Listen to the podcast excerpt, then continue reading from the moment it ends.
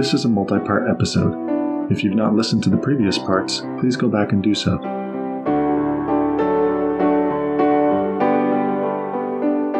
In the beginning was the Word, and the Word was with God, and the Word was God. He was in the beginning with God.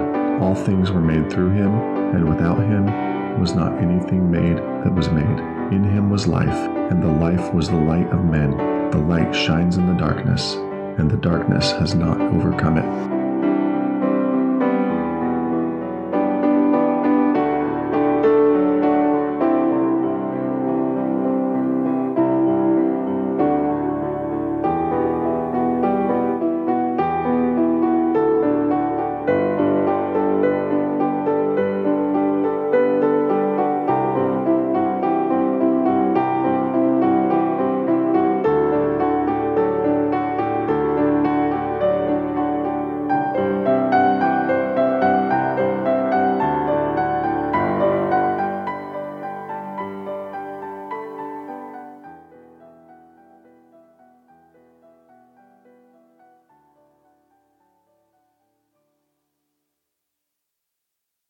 Just given the fact that that they believe that there's an, another chance after this life. Um, and, and I'll go ahead and ask you first, Paul. But do you believe that Protestant Christianity is a safer bet than Mormonism? Why or why not? So, if if I understand the question correctly, I would say yes, because I'm laying all my money down on Jesus' obedience and righteousness being sufficient to save me, give me peace with God by exchanging his righteousness for my unrighteousness and to bring me to God.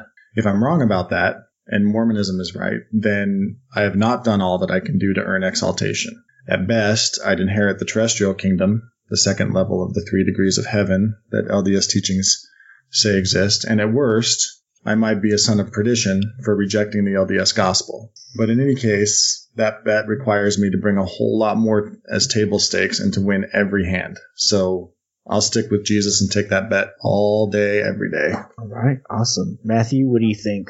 I say amen to that. It's it's kind of a modification of Pascal's wager. You know, instead of speaking of atheism and Christianity, it's Christianity and Mormonism. But I agree wholeheartedly. Um, one thing I would mention too is I was just thinking about how some people who would still follow under the umbrella of believing in, in you know what we're talking about, you know, trusting in Christ alone to save them, like Lutherans and Anglicans a lot of times they wouldn't qualify themselves as Protestants. They would, you know, they kind of consider them something else, sort of. So I would I would say that for those people in those groups, we're not we're not trying to cut them off from the kingdom or anything like that. Um, we spoke in our episode about which church is true, about how it's not about which church organization you're in or you know what labels you take on, but do you trust in Christ, as as Paul said.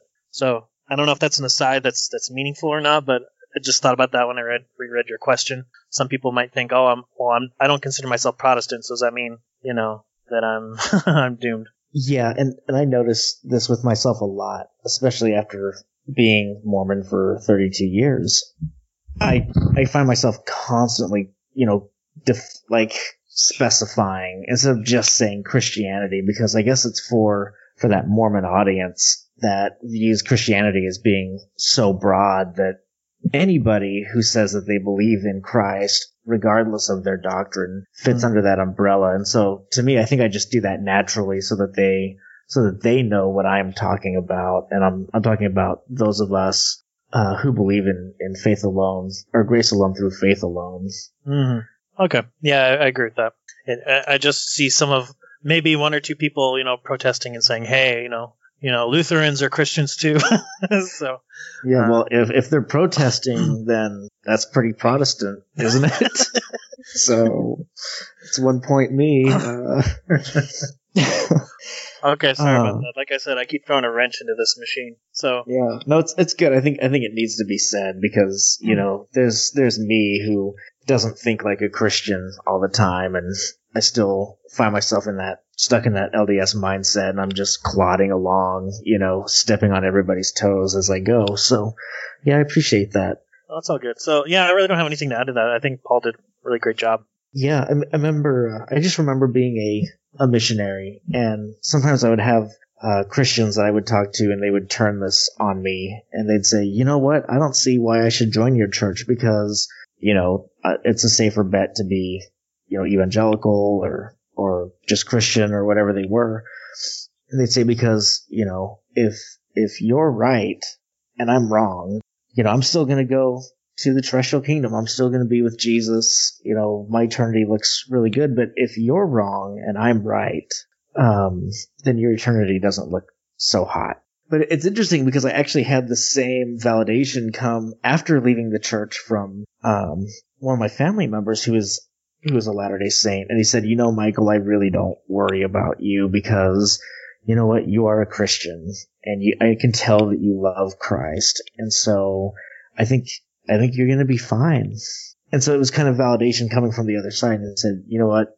I, I wish I could say the same thing back to you, but I do worry about your salvation. You know, I said, uh, if, if Mormonism is not a true gospel, you know, then, then you are cursed. Um, you know, I don't believe that a, false gospel can still save us. And, and I don't believe there is another chance after this life to accept the gospel. This is all we have. And if you don't take that opportunity now, then you, you're not going to have another chance. And, you know, he didn't like that. Latter day Saints are, are very universalist in the way that they think. And I've even seen a lot of apologists lately um, online say that even after you go to one of the three degrees of glory, there's still an opportunity to progress eternally to go from the celestial kingdom to the terrestrial and from the terrestrial to the celestial. And, and with that kind of viewpoint, there's no reason, in my opinion, to join the church during mortality. I mean, if it's true and, and it turns out that I'm wrong somehow, um, I'll be fine, you know, but it's just not a wager that I'm willing to make given what, what I've seen in the Bible. So that's my thoughts on it. Question number five comes to us from one of our fireflies, TJ Trujillo. Hope that's how I how you say your name. He has asked us to tell him about the freedom that we have in Christ. Matthew, would you like to go first on this? Sure. Um, I think we've kind of talked a little bit about it in other episodes, but it's good to focus on this episode since we're talking about salvation. But when we talk about freedom in Christ, as a Latter day Saint, I thought it's something we brushed on, so I won't really go over in detail. But when we think of Christians, we think, oh, they're free in Christ, they're living by grace, can kind of live however they like. Uh, they're not, you know, they, they, don't really focus so much on keeping the commandments. It's not really a priority for them, those kind of things. But that's not really what freedom in Christ is. It's not freedom to to sin, and we're going to talk more about that in the antinomian question toward the end, I think. So I'll, I'll wait for that.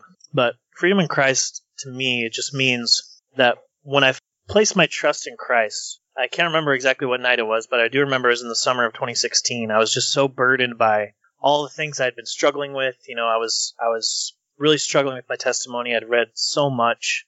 It seemed like the more I read, the more confused I got, and I was just so filled with turmoil and despair, and I just lost all hope in the world. And I didn't really know what was going to happen. I was wondering, okay, am I going to get married or not? It was literally weeks away, and I was thinking of leaving the church, and I just couldn't believe you know how I'd gotten to that point. and I just got to a point where I just you know I, I can't remember if it was the same time period or later or earlier, but it was around that time period. I just I was just kept grappling with these issues, and I couldn't figure out what to do, and I just turned to Christ in faith, and I just said, Lord, I don't I don't know exactly who you are right now. I'm trying. I'm still trying to figure things out, but I just want you to save me. I could just. I just remembered saying that. I just remember saying the Lord, just please, just save me.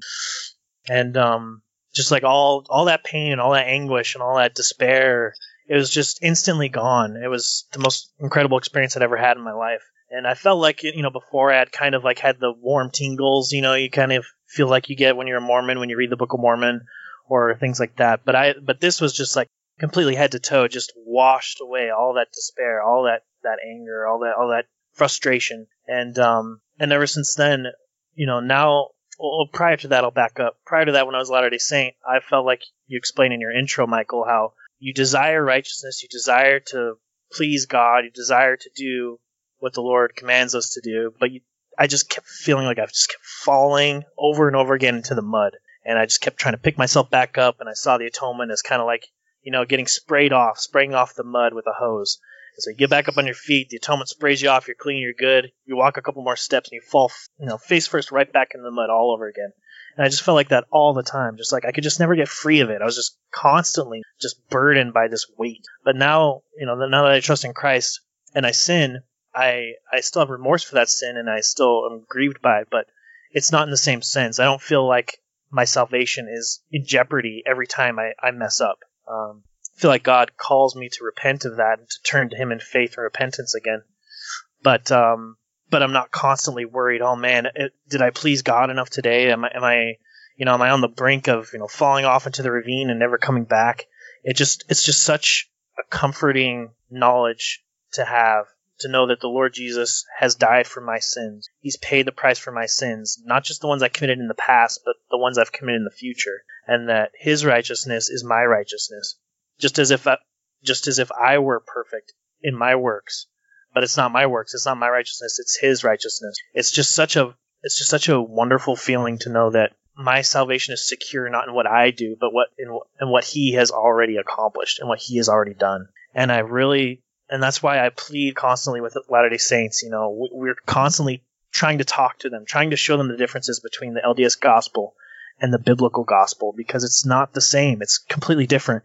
And when Latter Day Saints or Christians try to bridge that gap and say, "Oh, well, you know, we just have different ideas about the same thing," it's it's muddying the waters and it's really robbing Latter Day Saints of a freedom and a happiness and a joy to know that they're free, that they're free from their sins. They don't have to be shackled by them anymore. And so it's just a wonderful feeling. And that's, and it's not just, um, we're concerned about their eternal wel- welfare also to know that I know that when I die, I'll be with the Lord. And that's just a pleasing, it's just so comforting, especially with everything that's going on, you know, with the pandemic going on right now. You know, it's, if I were to become sick and die, you know, I, I trust in Christ alone that, that I would be with him. So that's just really comforting. And when we see everybody, you know, getting upset and distraught over all the things that are happening in the world. It really brings a lot of comfort, and that's what we desire to share with Latter Day Saints. Awesome, Paul. You want to add anything to that?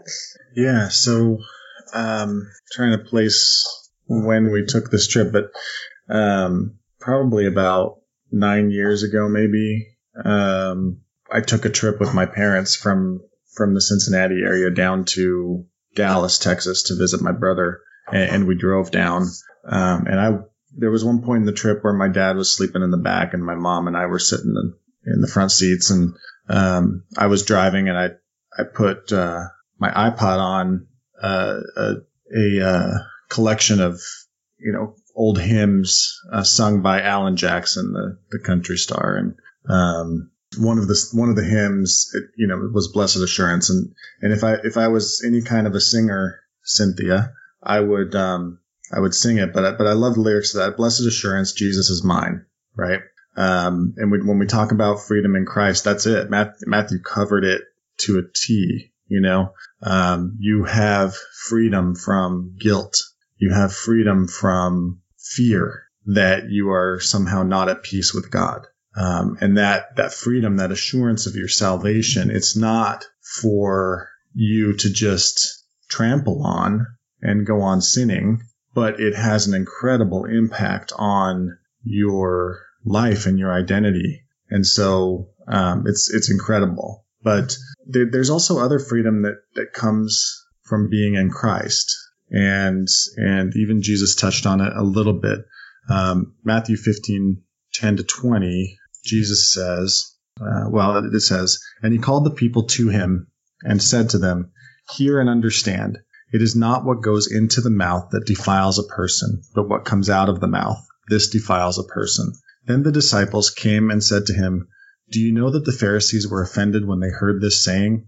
He answered, Every plant that my Father, that my heavenly Father has not planted will be rooted up. Let them alone, they are blind guides, and if the blind lead the blind, both will fall into a pit. But Peter said to him, Explain the parable to us. And he said, Are you also still without understanding? Do you not see that whatever goes into the mouth passes into the stomach and is expelled? But what comes out of the mouth proceeds from the heart, and this defiles a person. For out of the heart come evil thoughts, murder, adultery, sexual immorality, theft, false witness, slander. Those are what defile a person. But to eat with unwashed hands does not defile a person. And Paul the Apostle also touches on this uh, in 1 Corinthians 10. He's talking about um, specifically about meat uh, offered to idols uh, within you know the, the, the pagan Roman world uh, in which he was preaching. And he says, uh, beginning in verse 23 of chapter 10 of 1 Corinthians, says, "All things are lawful, but not all things are helpful. All things are lawful, but not all things build up. Let no one seek his own good, but the good of his neighbor. Eat whatever is sold in the market, without raising any question on the ground of conscience. For the earth is the Lord's and the fullness thereof." If one of the unbelievers invites you to dinner and you are disposed to go, Eat whatever is set before you without raising any question on the ground of conscience. But if someone says to you, This has been offered in sacrifice, then do not eat it, for the sake of the one who informed you, and for the sake of conscience. I do not mean your conscience, but his. For why should my liberty be determined by someone else's, else's conscience? If I partake with thankfulness, why am I denounced because of that which I give thanks? So whether you eat or drink, or whatever you do, do all to the glory of God. Give no offense to Jews or to Greeks or to the church of God. So there's there's a freedom that comes. You know, the reason I raise those two passages is that um, I remember you know learning and, and studying through Matthew 15 as a Latter Day Saint as part of you know elders quorum or or, or some other some other class in, in in in Sunday school and you know it, we talk often about you know sometimes on on the boards about what uh, you know what with regards to grace what Latter Day Saints give with one hand, they take away with the other. Um, and it and it was often like that with these passages too, right? Because of the word of wisdom, right? Um, it was always like, oh, Jesus says this, but it's really only applicable in His day. Now we've got the word of wisdom, so we shouldn't, you know, drink alcohol or coffee or tea or and you know you you hear about um, and and and not just hear about. I mean, I, I'll be honest. Like when I was a Latter Day Saint, uh, teenager, um, you know, there were times I went to breakfast with my friends and, and drank a cup of coffee and I would feel horrible about it, you know, and beat myself up and think, you know, gosh, I've, I'm to, you know, not be saved and not, not go to heaven because I drank some coffee, you know, and that kind of thinking continued even into my adult years. You know, I'd be at work and just exhausted because I was up with, you know, the baby in the middle of the night um, to give my wife a break. And, you know, I would go to the coffee uh, station and get some coffee and I would feel bad about it, you know, and, you know, it, it's, it's just like, you know, the freedom that comes to not worry about those types of things, um, because they don't hinge at all on your salvation. Your salvation doesn't hinge at all on that type of thing. Um, you know, is really, really refreshing. And I, you know, with regards to um, alcohol and, and, and drinking and, and, and that type of thing, I think it's important to say, you know, because Latter day Saints have this view, right? That if you become a Christian and you, are going to start drinking and, you know, you just do whatever you want and, you know, sin all you want, you know, and, you know, that kind of mentality, you know, they, they almost quote verbatim sometimes, uh, what Paul says in Romans when he, when he quotes his, his, uh, critics, you know, um, but I think it's important to say that, you know, when you do those things, you, you shouldn't be beholden to them, right? And it's important to uh, refrain from getting drunk. Um, you know, the Bible teaches that that you shouldn't get drunk, but it doesn't teach that drinking in and of itself is wrong. So um, I think it's important to note that. But uh, the freedom in Christ is, is kind of twofold. It's it's the it's the ability to uh, understand that you can partake with thankfulness um, in anything anything God has created, but also uh, you you have to do so responsibly, uh, as Paul says. You know, responsible to to those who uh, you know may take offense at what you do. So, um, yeah, that's my thoughts on that. Awesome. One of the verses that came to mind while you were talking, Paul, was 1 Corinthians chapter 10, verses 21 through 23. Uh, it says, Ye cannot Hold on, my my King James version. Hold on, I prefer the ESV here. Um, all right, where was I?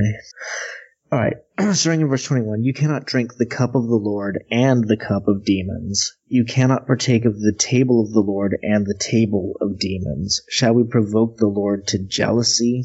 Are we stronger than he?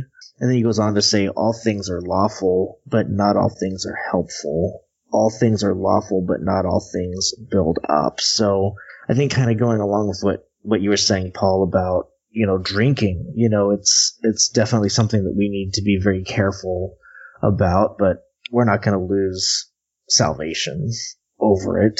Um, Romans chapter 8 verse 1 says, Now there's, there's therefore now no condemnation for those who are in Christ Jesus.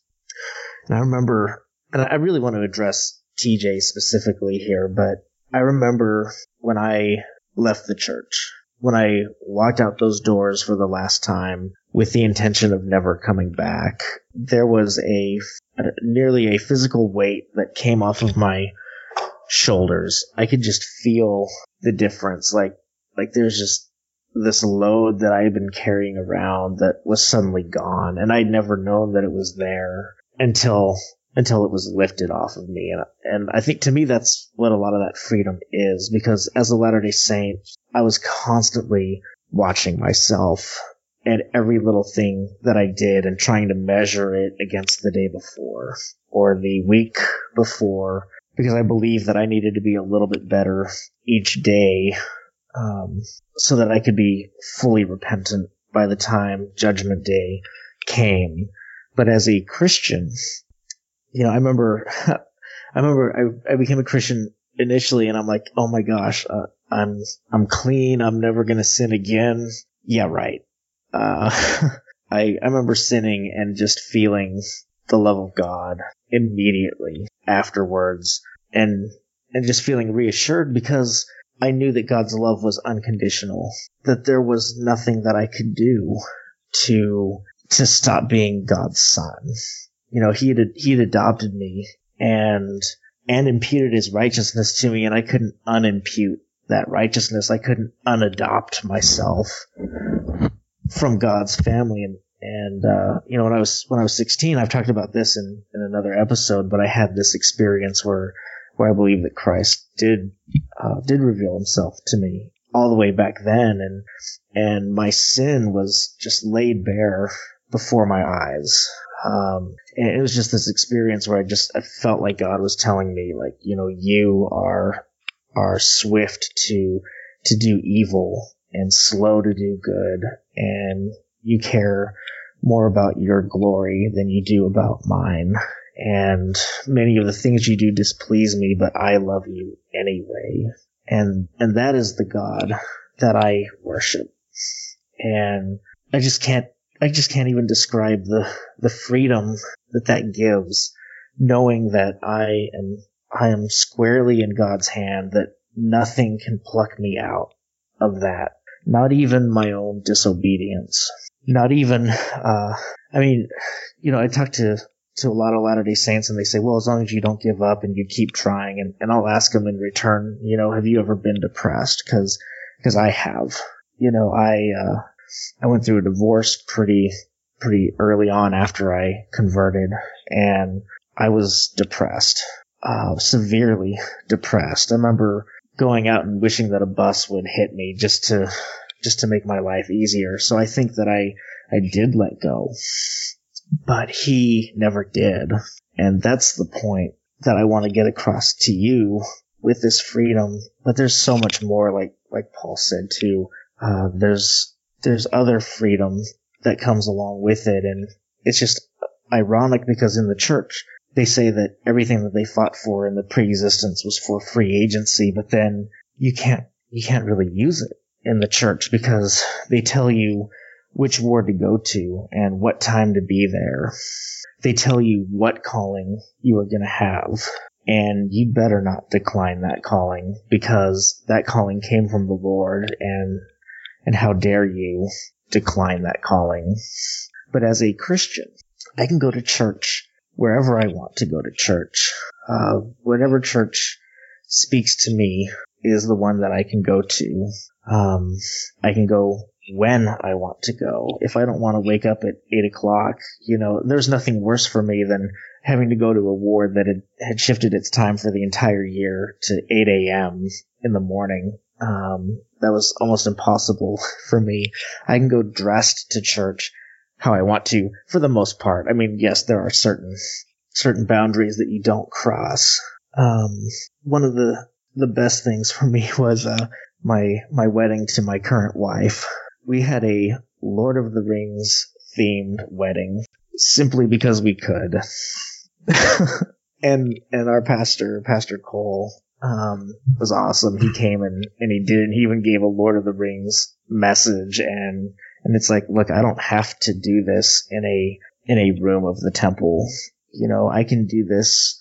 Um, I can do this my way. There's the freedom to do that. But one one other thing I just want to touch on because I know I'm going long here, but I remember being in a debate in one of these forums with some Latter Day Saints, and, and I asked them, you know, do you believe that Jesus is an infinite being? And and eventually they said yes, he's infinite, you know, because he did an infinite atonement, so he must be an infinite being. And I said, well, he says that the Father is greater than him, so how can you be greater than an infinite being? And for a few minutes there was no response, and then they started saying, oh, well, there's different levels of infinity. you know, there's I don't even remember how they described it. It was a little bit above my head, but just saying that, you know, there's infinity squared versus, you know, infinity to the 10th power. I don't know. Matthew, does that make any sense Can we to get the you? nuclear engineer in here? Yeah, that's what I'm saying. Matthew, I need your help. Yeah, there there are different. When you're talking about mathematics, there are different sets of num, you know, sets of infinity. So you can get you can get to infinity faster in some sets than other ones. So yeah, there, uh, when you were saying that, I was thinking about that. I'm like, yeah, it kind of makes sense mathematically, but I'm not sure if that transfers theologically. Right. So I was talking to one of my family members who was in the forum about that incident a couple days later, and I said, "Have you ever heard of Occam's razor?" And he's like, "No, what's that?" And I said, "Well, it's you know, it's basically saying that whenever there are two um, opposing viewpoints, the the simpler explanation is usually true." And he got offended just because I said that, because he knew that that explanation was not the simplest explanation, and and as a former LDS apologist, one of the freedoms that I enjoy so much is not having to force the answer of the church being true into every scripture that I read. You know, I think it's just really problematic to start with the answer and then try to force it into the problem. And now I can just look at the scriptures plainly without without trying to skew them, without having to force them to to say a certain thing, and it is it is uh, liberating to be able to read the scriptures that way and just say, okay, what is Paul or what is Jesus trying to say? Not what am I trying to make them say and thought. No, that's great. Yeah, that is good. Um, I, I just want to kind of kind of revisit um, First Corinthians ten because Michael, both you and I went there, and um, I think I think it's important to cover in a little bit more detail um, and talk about you know how that applies to us today in in regards to the freedom that we have in Christ, right? So um, Paul's talking about meat sacrificed to idols bought at the market, and you know if you don't know, eat it. But if you do know, if someone says to you, This has been offered in sacrifice, then do not eat it, for the sake of the one who informed you, and for the sake of conscience. And then he clarifies, I do not mean your conscience, but his. For why should my liberty be determined by someone else's, else's conscience? Right? And so, how does that apply to us today? Um, I think it applies in at least one way, right? If you are someone, if you're a Christian who decides that you are going to drink alcohol, um, but you have a friend who is a recovering alcoholic or a recovered alcoholic, right? In AA and sober, you're not going to drink around that person for their conscience, not yours, right? It's it's that that principle applied to a situation uh, of today, you know. But with the with the with the LDS Church and the, and the Word of Wisdom, it's like you just don't drink at all, period, right? Um, and that's because it's it's it's verboten, it's bad, it's horrible. You know, it, it will it will keep you out of the temple and all that kind of stuff. You know, um, so there's kind of like this heavy uh, emphasis on t- emphasis put on teetotaling, right?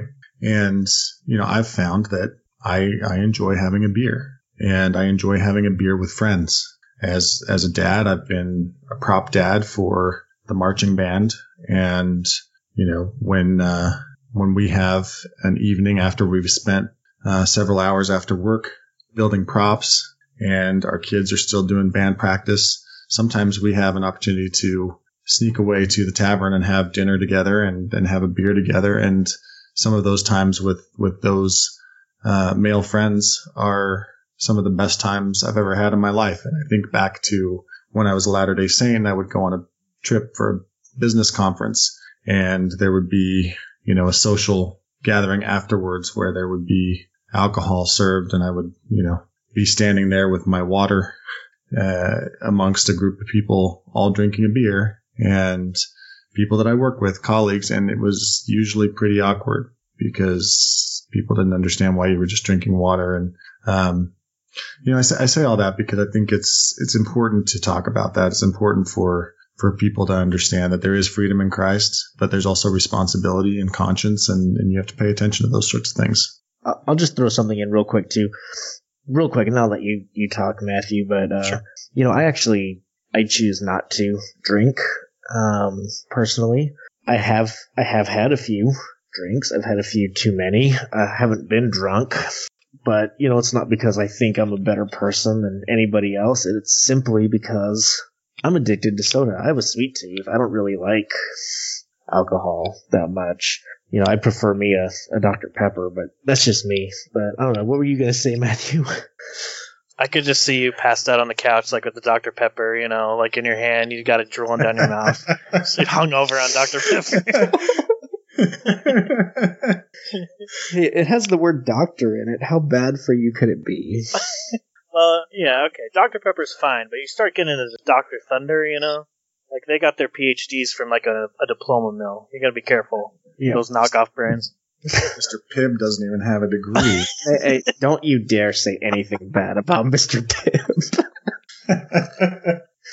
but yeah, I was I was going to mention really quickly. Um, yeah, typically when we talk about Christian liberty, we, have talked about you know freedom in Christ, and that's kind of the term is Christian liberty. And Christian liberty is where nothing is really stated in Scripture to be forbidden or wrong. You know, it's kind of up to your conscience to whether you want to do it or not. So, uh, you know, that's pretty much what we've been talking about this whole time. But what's actually interesting is Scripture actually uh, it actually encourages you to drink wine with gladness. So in Ecclesiastes 9 7, I'll quote that.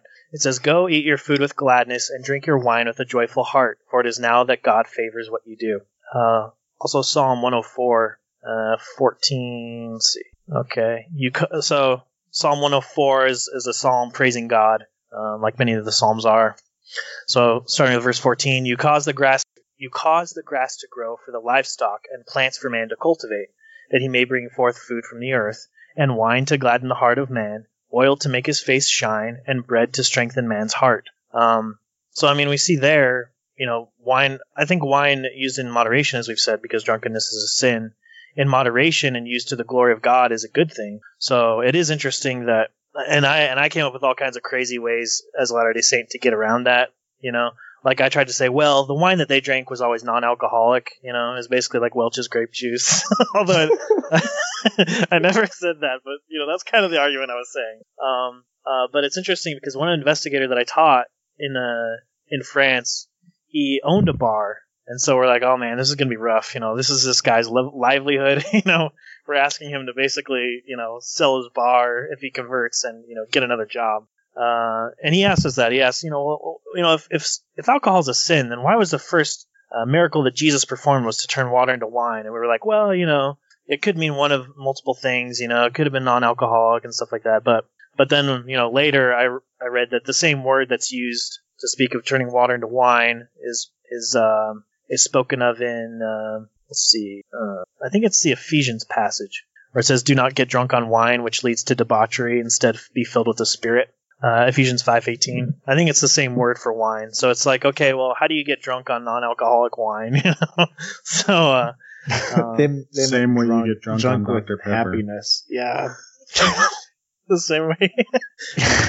You know what's interesting though is the uh, the Joseph Smith translation also says that Jesus turned water into wine. It's interesting. well, okay. I don't want to get into a whole discussion on the word of wisdom, but that's yeah. There's a lot of history history behind that. Um, yeah. But anyways, anyways, we, we've kind of talked a lot about this, so sorry to kind of driving this home, but but like I think, but yeah, I agree with Paul. You know, occasionally I'll have a beer, and not to get drunk, just because I, I really enjoy the flavor. It's taken me a while to get used to it because it is bitter and different but you just find so many different flavors and and kinds of of ales and lagers and all kinds of stuff that that are interesting to try.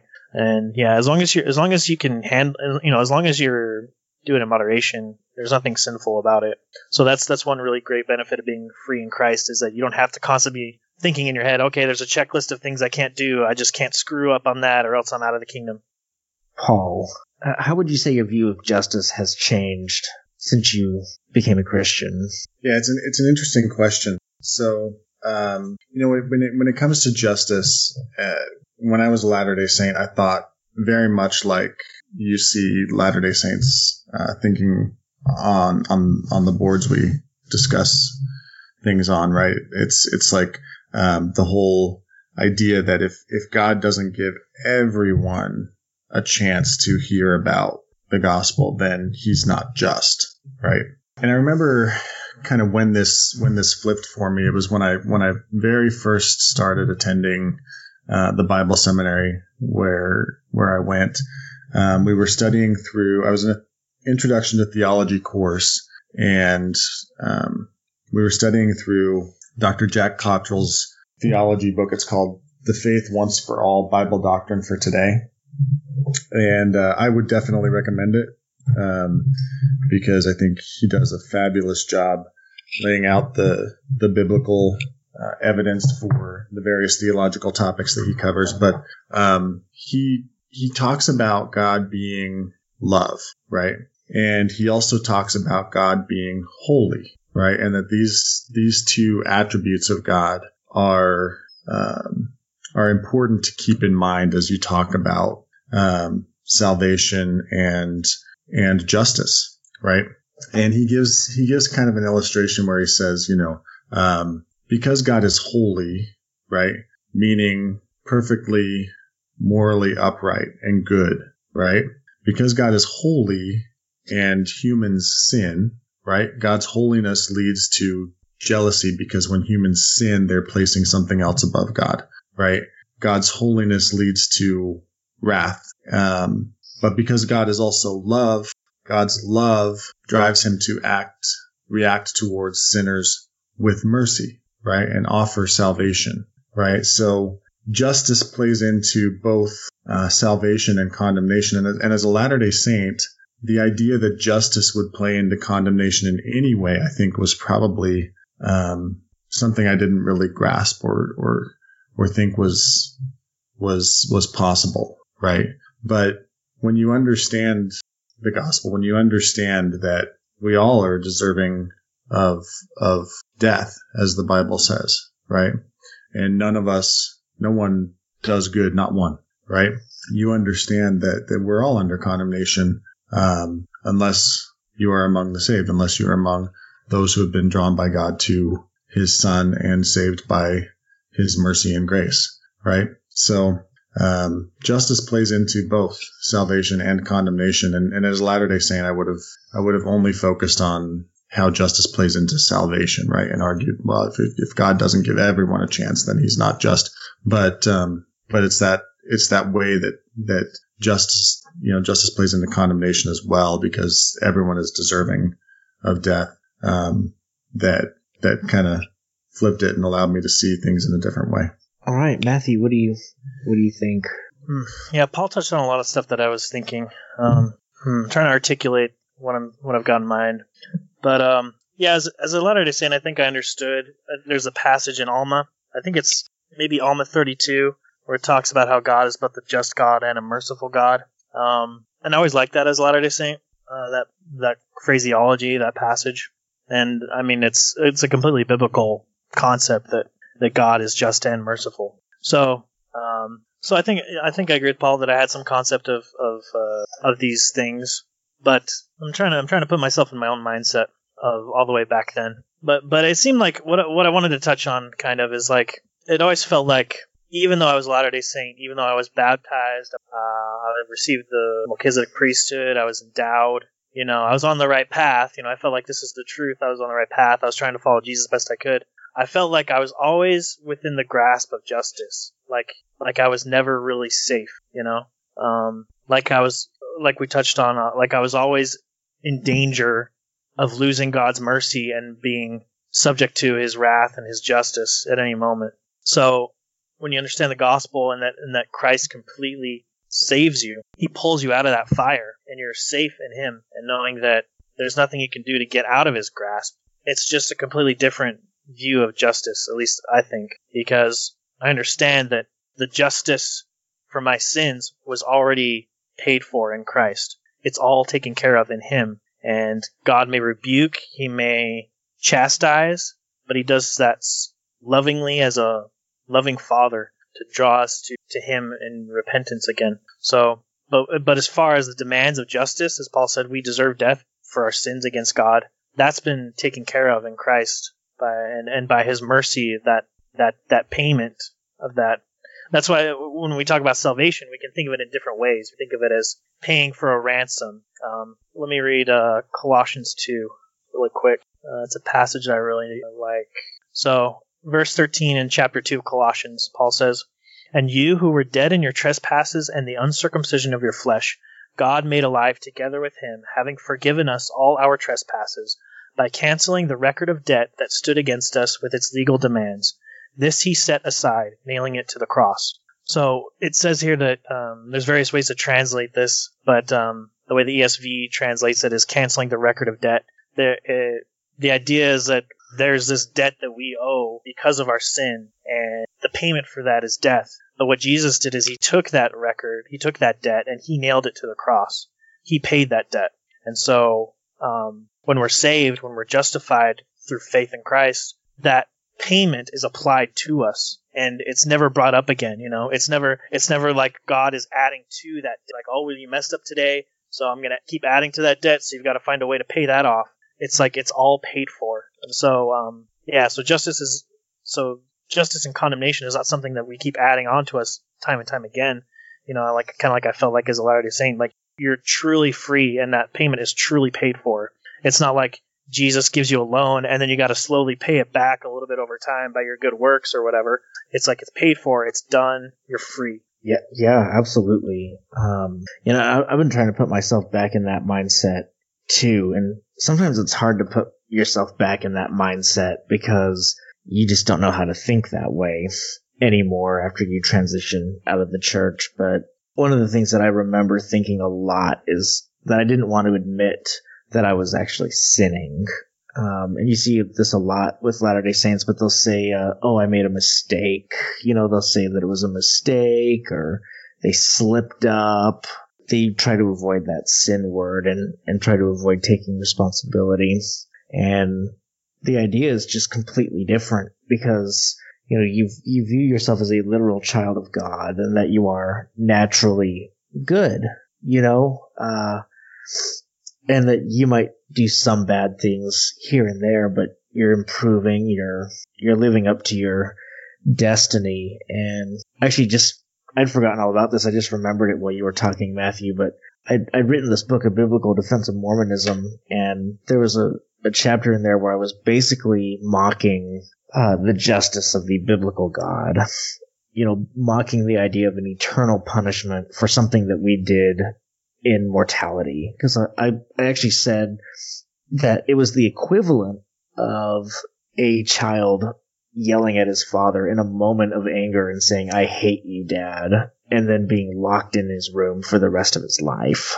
I just thought that that was completely unfair, um, and completely unjust for God to punish us eternally for some bad choices that we made during, I don't know, like a 60 or 70 year lifespan, if that makes sense. And my viewpoint has completely changed on that. You know, I don't think that people are naturally good. I think that some people are better than others, maybe, um, compared to other humans. You know, I don't, I don't think we're all Hitler or, or anything like that, but by God's standard, we are all wretched sinners in our own right.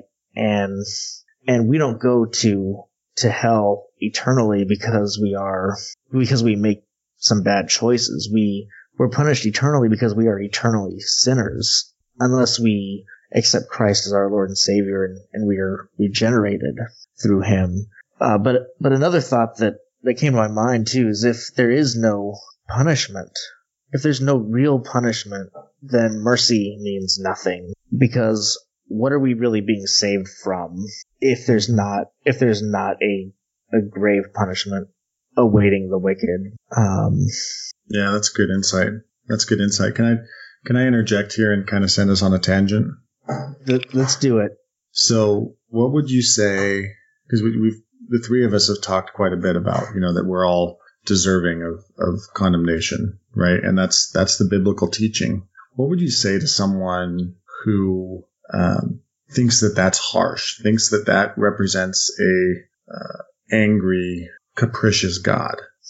I would say I would say that you can find that woven through the scriptures statements that just seem so radical. You know, for instance, he says in the Sermon on the Mount, if your right hand offends you, cut it off and cast it away from you. If your right eye offends you, cut it off and cast it from you. It is better that you should enter into heaven maimed than that your whole body should be cast into hell. So he's he's basically, you know, saying that just a small sin is enough to condemn us to hell. And if you really believe that God is holy, um, then it, even the Book of Mormon says. So I'm assuming it would be an LDS critic, but even the Book of Mormon says that God cannot look upon sin with the least degree of allowance, um, and that He can't save us in sin. And in that regard, I think that it is congruent with what the Bible what the Bible teaches. I mean, in the Sermon on the Mount, it says, uh, you know, if we uh, until the law passes away, not one jot or one tittle of the law, not one iota of the law will pass away. So if we break one iota of the law, then we are condemned. And that makes perfect sense coming from a holy God. I would expect nothing less. Because if a God can look upon sin with some allowance and say, oh, well, you know, he sinned, you know, 5% less this week than last week, um, or if or if God is impressed with a spiritual report card of an A minus, he's not a holy God at all. Good, thanks, Michael. Matthew, what would you say? Yeah, I think Michael did great, and and when you see all throughout Scripture, Old Testament and New Testament, there are many times where God does show mercy when people mess up, but there's also many times where God demonstrates His His justice. And um, one example that I always that always come to mind is Aaron's sons. So Aaron had four sons. I don't remember all their names, but I do know that. Uh, so God commanded Moses to anoint Aaron to be the priest of this new of this priesthood, and and then he gave him commands to bring them into the temple, and I think it was for seven days. Correct me if I'm wrong, uh, where they were kind of anointing Aaron's sons to be priests to, to fulfill their their role in the temple or in the tabernacle, and uh, so they were they were doing their duties, and then um, it says that they offered strange fire on the altar. They offered strange fire on the altar, and uh, God consumed those two sons in their in their sin and, and in, in doing what was not commanded by God. So despite the fact that they were, you know, they tried their, their best to do what God commanded them, but they messed up in that one thing. That was enough for God to consume them. And then later, uh, Aaron's two other sons, I think they were also um, doing their offerings in the tabernacle, and I think they ate an offering that they weren't supposed to, or it was the opposite. They were they didn't eat it when they were supposed to, and then uh, you know uh, Aaron begged for mercy because he already lost two sons. He didn't want to lose his other two, and so God granted mercy, and he didn't and he didn't um, he didn't consume those other two sons. So we see there that you know God he takes his commandments and his law very seriously, and uh, we see through all, all, throughout Scripture God enforcing his his holiness. Uh, there's a really great book, R.C. Sproul, The Holiness of God, uh, and I really recommend everybody read it if they get a chance because it just really puts into perspective um, who the holiness of God and, and, why He's holy and why it's important. Um, something he would always that R.C. Sproul would bring up a lot is also with uh, when the when when they were transporting the tabernacle. Uh, the Levites were transporting it, and the you have these kind of like wooden sticks that you would use to carry the tabernacle everywhere you go. And uh, in the story, uh, they were they were carrying it, and then it fell on the ground, and uh, Uzzah, I think his his name was U Z Z A H. He went to go grab the the tabernacle because he didn't want it to be defiled by touching the ground, and and because he thought it would be better t- for him to touch it than for it to touch the ground, and uh, and he died because of that. God killed him for that, and um, it was bec- and it was a demonstration of God showing that we are sinful creatures and the ground is much more holy than even we are. So for us to think that we are some that we are naturally good people or, or you know good creatures by nature, you know that we're not deserving of punishment or, or anything like that. It's demonstrated all throughout Scripture that that we're we're sinful because of the fall, and we really don't deserve anything but but punishment for for our sins against God. We the Sermon on the Mount, uh, as as Michael's referring to, it just goes into detail it, it's not something brand new because this was taught in the law, but Jesus was kind of bringing people back to what the intent of the law was. It wasn't just to give you a checklist to say, okay, I'm good, you know, I'm keeping all these 613 commandments, you know, I'm, I'm a good Jew. He was trying to show them that, like, no, if you even lust after a woman in your heart, you've already committed adultery. He's trying to show that there's so many ways that we can sin. And John Calvin said that, you know, our heart is an, is a factory of idols. And I just love that imagery. You know, I just see your heart as like a factory pumping out idols, you know, just in a big factory line. And it's true. We just have so many different ways that we sin. Um, so to say that you know that, that God is evil or, or angry for punishing us is completely wrong. We have it's completely flipped. It's all about it's all about why would God be so mean to us when really we should be asking why does God even show us mercy at all? We don't deserve any mercy. So for God to show us any mercy at all and for him to give us as much mercy as he does is it should really humble us and, and thank God for the mercy that he that he does offer. Amen. Yeah, yeah, absolutely. Let me jump into this next question. It's a, a shorter one, but um, let me ask you this first, Matthew. Is there a passage of scripture that helped your transition into the correct gospel? Yeah, so I already read Romans 3 and parts of three and four, so I won't reread those. But those definitely, I, I, remember was standing at the street corner waiting for the bus to. I think I was going to church, and I was reading James White's "The God Who Justifies," and I was trying to understand all these concepts, you know, justification by faith alone, imputation of righteousness, all these things. And I just remember reading his explanation of that, as, along with how I had been reading Romans myself, and it just like all clicked for me, and I was just like, this just makes so much sense. You know, I, I can't I can't do it myself. So uh, we have to trust in Christ. That's how we're made righteous. So that uh, Roman the Romans specifically the first four or five chapters definitely. Um, John six also I would mention briefly. Um, I'll read from verse thirty five. says Jesus said to them, "I am the bread of life. Whoever comes to me shall not hunger, and whoever believes in me shall never thirst. But I said to you that you have seen me and yet do not believe. All that the Father gives me will come to me, and whoever comes to me will ne- I will never cast out." For I have come down from heaven, not to do my own will, but the will of him who sent me. And this is the will of him who sent me, that I should lose nothing of all that he has given me, but raise it up on the last day. For this is the will of my Father, that everyone who looks on the Son and believes in him should have eternal life, and I will raise him up on the last day. That passage really, I remember reading that alongside watching James White's uh, Dividing Line, and I was trying to refute what he was teaching about John 6, you know, uh, I had my King James Bible in front of me and I was watching it with him and like I can't I can't really me say what he's trying to say, right? And I but I couldn't refute it. It just made sense. Jesus says in uncertain terms, God has sent me to perform a mission. I'll save all that he has given me. He says, those who look on the Son and believe will have eternal life. You know, period. End of story. You know, baptism and, and, um, the ordinances, all the things that the LDS church told you you needed to have you know, it, it's it's just irrelevant. It says everyone that looks on the Son and believes in Him would have eternal life. Uh, quickly, I'll go to Ephesians two. Also, I know a lot of Christians quote that when they're uh, witnessing to Latter Day Saints, but you know, sometimes you'll read it and be like, okay, yeah, yeah, yeah, I get what you're trying to say, but you know, it's not until really God opened my eyes and really under, to understand what it was saying that it really touched my heart and really help me understand the gospel. Uh, verses 8 through 10. For by grace you have been saved through faith, and this is not your own doing, it is the gift of God, not a result of works, so that no one may boast. For we are his workmanship, created in Christ Jesus for good works, which God prepared beforehand that we should walk in them. So, uh, we'll talk about this in the antinomian question, but we're saved by grace through faith and not of our own is the gift of God. So when I was stressing out about doing enough and serving my callings enough and this and that, I just read this and it just clicked that it's not about what I do, it's about what God does. And when I was still kind of trying to understand all this, I thought to myself, okay, well, if Christians say this is true, then it's either got to be all of grace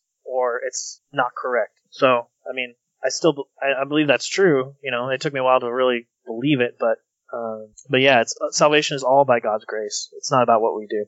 So those are those are the three main passages. I would say John six, Ephesians two, uh, Romans one through five. All right, thanks for sharing. What about you, Paul? Yeah, there, there's a lot, um, but I'm just going to kind of touch on two. So I, I want to offer an encouragement to anyone who may be transitioning um, from the LDS Church to being a Christian. Um, it's not like you have this sudden moment of enlightenment, right, where uh, everything that you didn't see in the Bible previously suddenly makes sense. It, it happens over time as the Holy Spirit enlightens you. And one of the one of the times that happened for me was was with Romans chapter five. Um, Michael, I, I, talked about in our episode about uh, the Bible how you had uh, started the group, the Mormon Grace Project, to try to get uh, evangelical evangelical Christians to read the Book of Mormon with you while you were still Mormon, and that I was kind of a curmudgeon in that in that group. Um, and and be, I think because of that, I don't know. You have you have to tell me why you did it, but maybe because I was kind of a curmudgeon, you you asked me to uh, after you know we worked through the Book of Mormon. You asked me to. Someone had suggested to to read through a book of the Bible too, and, and you asked me to to kind of lead a, a discussion on Romans as we worked through that. And I was going through, you know, I was going to seminary at the time, and you know, lot, many Christians don't go to uh, Bible seminary and, and, and, receive an advanced degree in, in biblical studies. Um, but I was like seriously studying and learning as I was working up those posts for that group. And I was reading through Romans and Romans chapter five.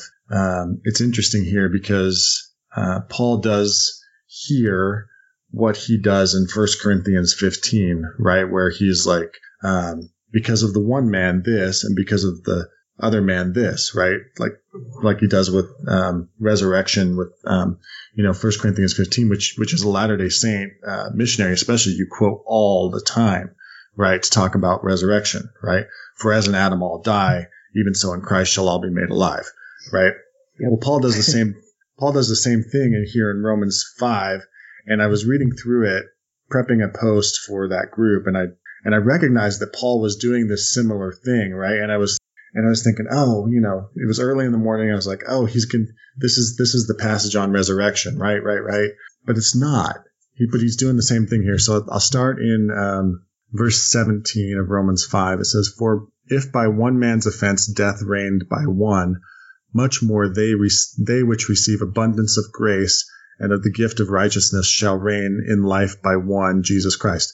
Therefore, by the offense of one, judgment came upon all men to condemnation, even so, by the righteousness of the one, by the righteousness of one, the free gift came upon all men unto justification of life. For as by one man's disobedience many were made sinners, so by the obedience of one shall many be made righteous. And because I was looking for that, because I was I was sleepy and I was looking for that First Corinthians 15 passage, right? In Romans 9 and didn't find it. I was really paying attention to what Paul was saying there and it was like, "Oh, I suddenly got it." Whereas by one man's disobedience many were made sinners, so by the obedience of one shall many be made righteous. There's that exchange I talked about earlier, right? So yeah, that was that was one that completely flipped for me. Um, and then the other one is, you know, it's it's it's seeing the gospel of grace in Jesus's parables, right? I remember being on my LDS mission in Hungary and reading through the parable of the laborers in the vineyard and reading it as advice to not be judgmental, right? But as you read through it with new life and new eyes, you see something completely different. And it says, For the kingdom of heaven is like a landowner who went out early in the morning to hire workers for his vineyard. He agreed to pay them a denarius for the day and sent them into his vineyard. About nine in the morning, he went out and saw others standing in the marketplace doing nothing. He told them, you also go and work in my vineyard, and I will pay you whatever is right. So they went. He went out again about noon and about three in the afternoon and did the same thing. About five in the afternoon he went out and found still others standing around. He asked them, Why have you been standing here all day long doing nothing? Because no one hired us, they answered. He said to them, You also go and work in my vineyard.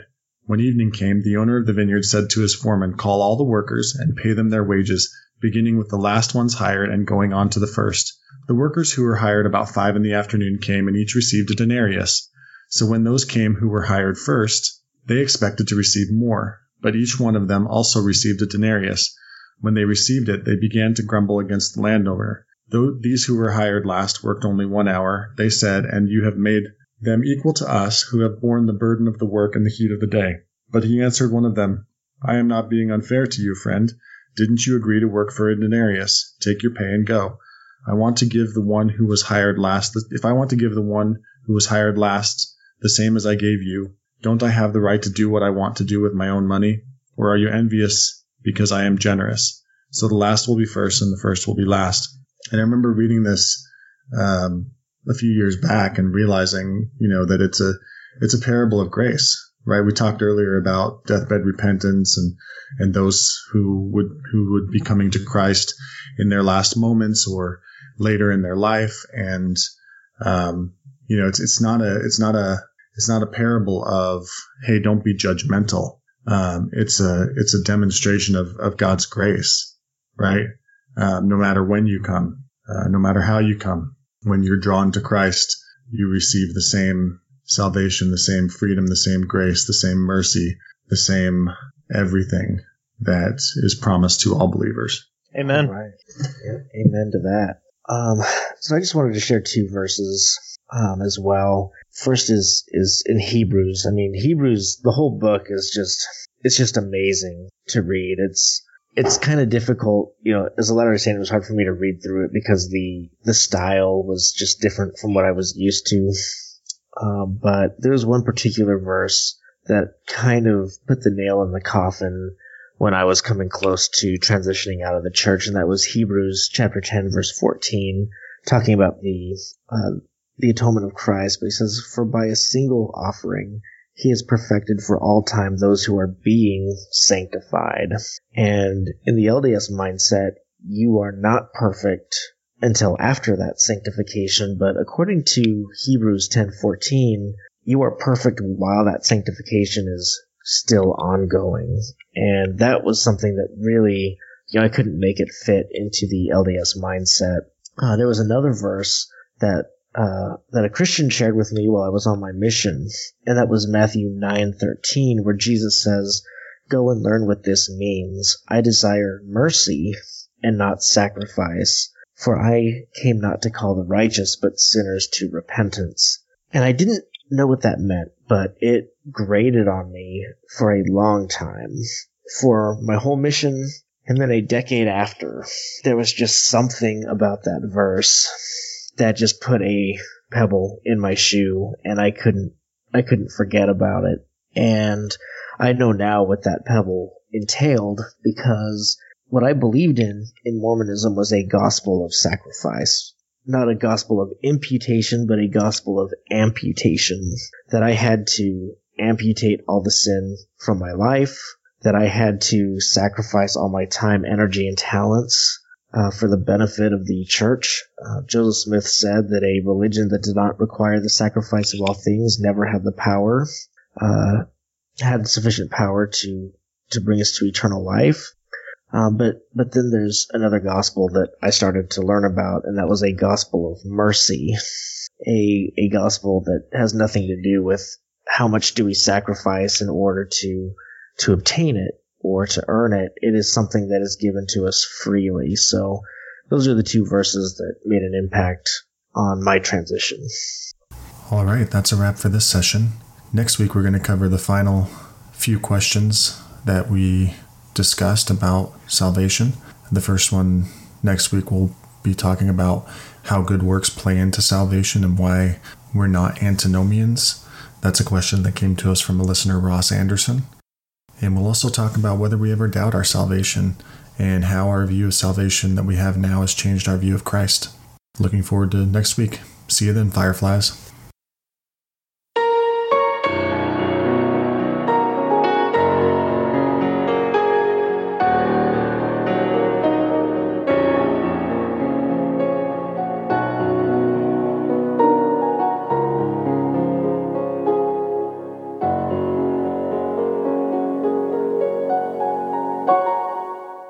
Thank you for tuning in to this episode of the Outer Brightness Podcast. We'd like to hear from you. You're invited to visit the Outer Brightness Podcast page on Facebook. Feel free to send a message there with comments or suggestions by clicking Send a Message at the top of the page, and we would appreciate it if you give the page a like. We also have an Outer Brightness podcast group on Facebook where you can join and interact with us and others as we discuss the podcast, past episodes, suggestions for future episodes, etc. We would love to hear from you and hope to speak with you soon. Stay bright, Fireflies. You can subscribe to the Outer Brightness podcast on Apple Podcast, Google Podcasts, Google Play, Castbox, Podbean, Spotify, and Stitcher. If you like what you hear, give us a rating or review wherever you listen. Thank you, Fireflies. You can also connect with Michael the Ex Mormon Apologist at FromWaterToWine.org, where he blogs, and sometimes Paul and Matthew do as well. Music for the Outer Brightness podcast is graciously provided by the talented Brianna Flournoy and by Adams Road. Learn more about Adams Road at www.adamsroadministry.com.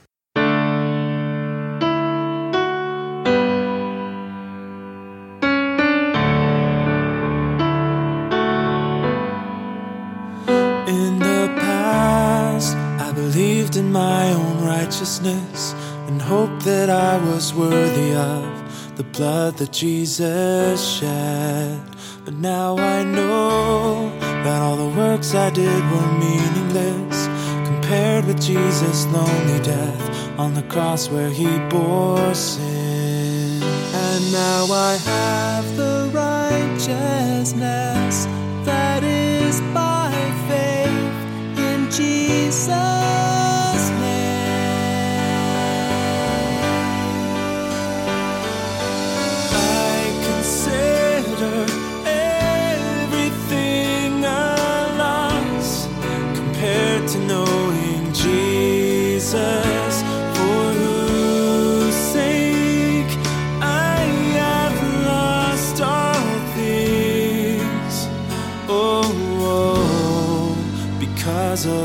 cross.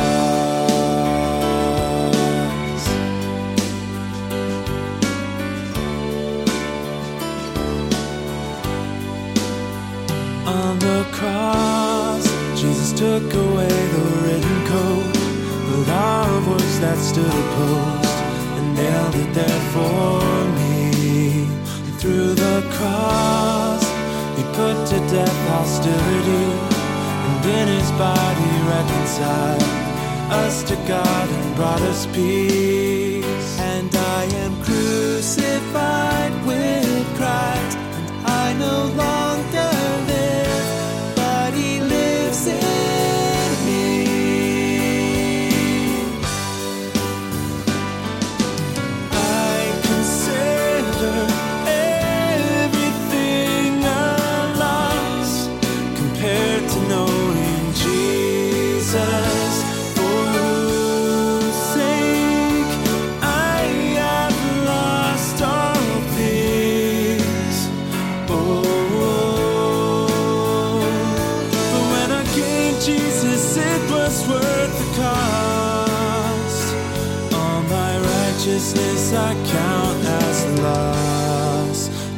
because of the cross. Some demand a sign, and some seek to be wise, but we preach Christ crucified. A stumbling block for some, the foolishness of God, but wiser than the wisest man, the power of the cross. May I never boast except cross of our Lord, through which the world has been crucified to me. And I to the world, so I take up my cross